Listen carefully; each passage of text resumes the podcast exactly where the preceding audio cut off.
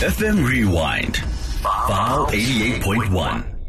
Area code. We are to be joined on the line by Thomas Hele from UCT Radio, who is the production manager and also has received, you know, international recognition, having won Best Audio Production and Imaging in Imaging at the International Student Broadcasting Championships last year. To speak to uh, to speak to us further, rather, um, about what radio means to him and what it means to have received also such, you know, great recognition. Uh, Thomas, how are you? Hey, good morning. I'm well and yourself. I am also very good. Thank you so much for being able to join us today. I mean, as someone who's basically a superstar, right? You have just won yourself an international award, which means that now international radio stations really are looking at you now. Yeah. Um, how you know how how is it having gotten that award? Yeah. So as I was saying, I was saying it's, it's a great feeling because I think so many radio practitioners are putting in so many hours of effort into their craft and so forth, and then to be recognised for it is a great feeling. And it's not only great for me; it's great for the station I'm a part of. It's a sta- it's great for campus radio stations in South Africa. It gives us a boost knowing that you know we're setting somewhat of a precedent overseas as well. Hmm I mean, that's quite great. That's quite great. I do want to know how did you get into radio? Because for a lot of young people in South Africa, this is a space that they dream of, right? They want to make uh, Yeah. their space. They want to make their names in the media space. They want to create, you know, such a brand for themselves. How did you um, get into the radio space? Was this also always your dream? Yeah, I mean, well, when I was 14 at my school, actually, they wanted to start an online radio station. So I got involved there, not really knowing much about the space. And then you kind of get started and you choose your music and then you think, okay, well, what's the next logical step before you have people behind a microphone? And it's kind of creating a brand and creating a sound of the station. And I started, you know, watching videos on YouTube and so forth and trying to learn there. And then fast forward to now, I'm at UCT, I'm in our campus radio station, and basically a lot of the stuff I've taught myself, but then also I always just believe in asking, and I'm never afraid to ask. So in terms of that, I mean, I've gone through various different courses and so forth that I've just been able to say, hey, listen, like I don't have any skills.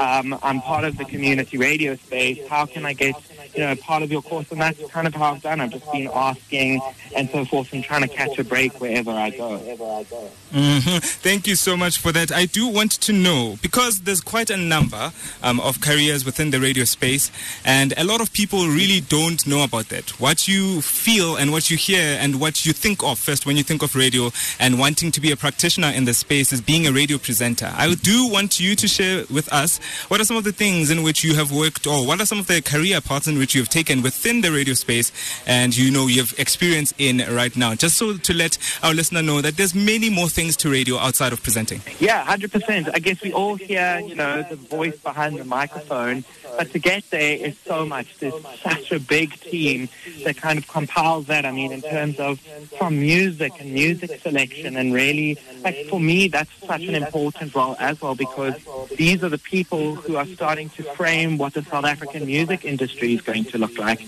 and that's so important to production where I am, where it's, uh, you know, everyone asks me, well, you know, why is it called imaging when it's on radio? You don't see anything, but that's kind of the beauty of radio. It's about creating something that's theatre of the mind, right?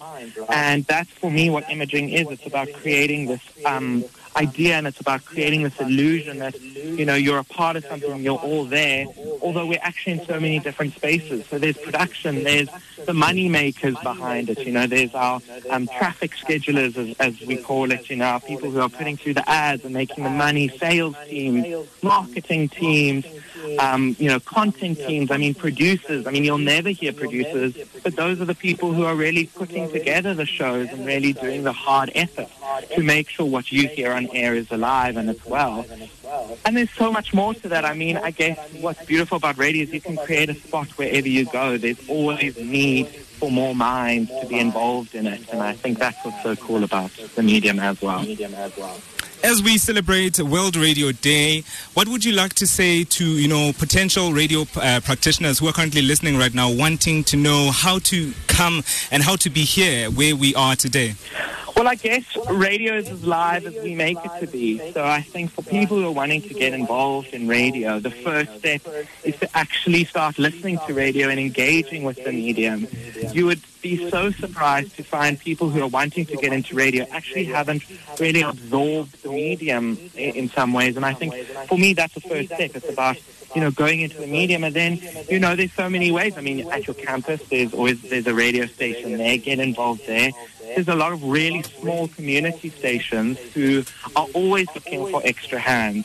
There's many presenters who have just started off, you know, just like, you know, loading tracks or being the T boys and the T girls. And that's exactly where you need to start. It's just being getting into the space and asking, hey, listen, where can I help out? I'm keen to do anything. And you know what? There might end up a time where the presenter doesn't pitch up and you get your big shot, if that's what you're looking for. So for me, it's just about getting your knees deep. It's about getting involved in any which way you can and becoming a master of your trade. I think for me, especially as well, I've had to learn that I can't just be a master in one side of it. You know, to be in radio, you have to be a master of everything. You have to know from production to marketing to presenting because it isn't an isolated medium.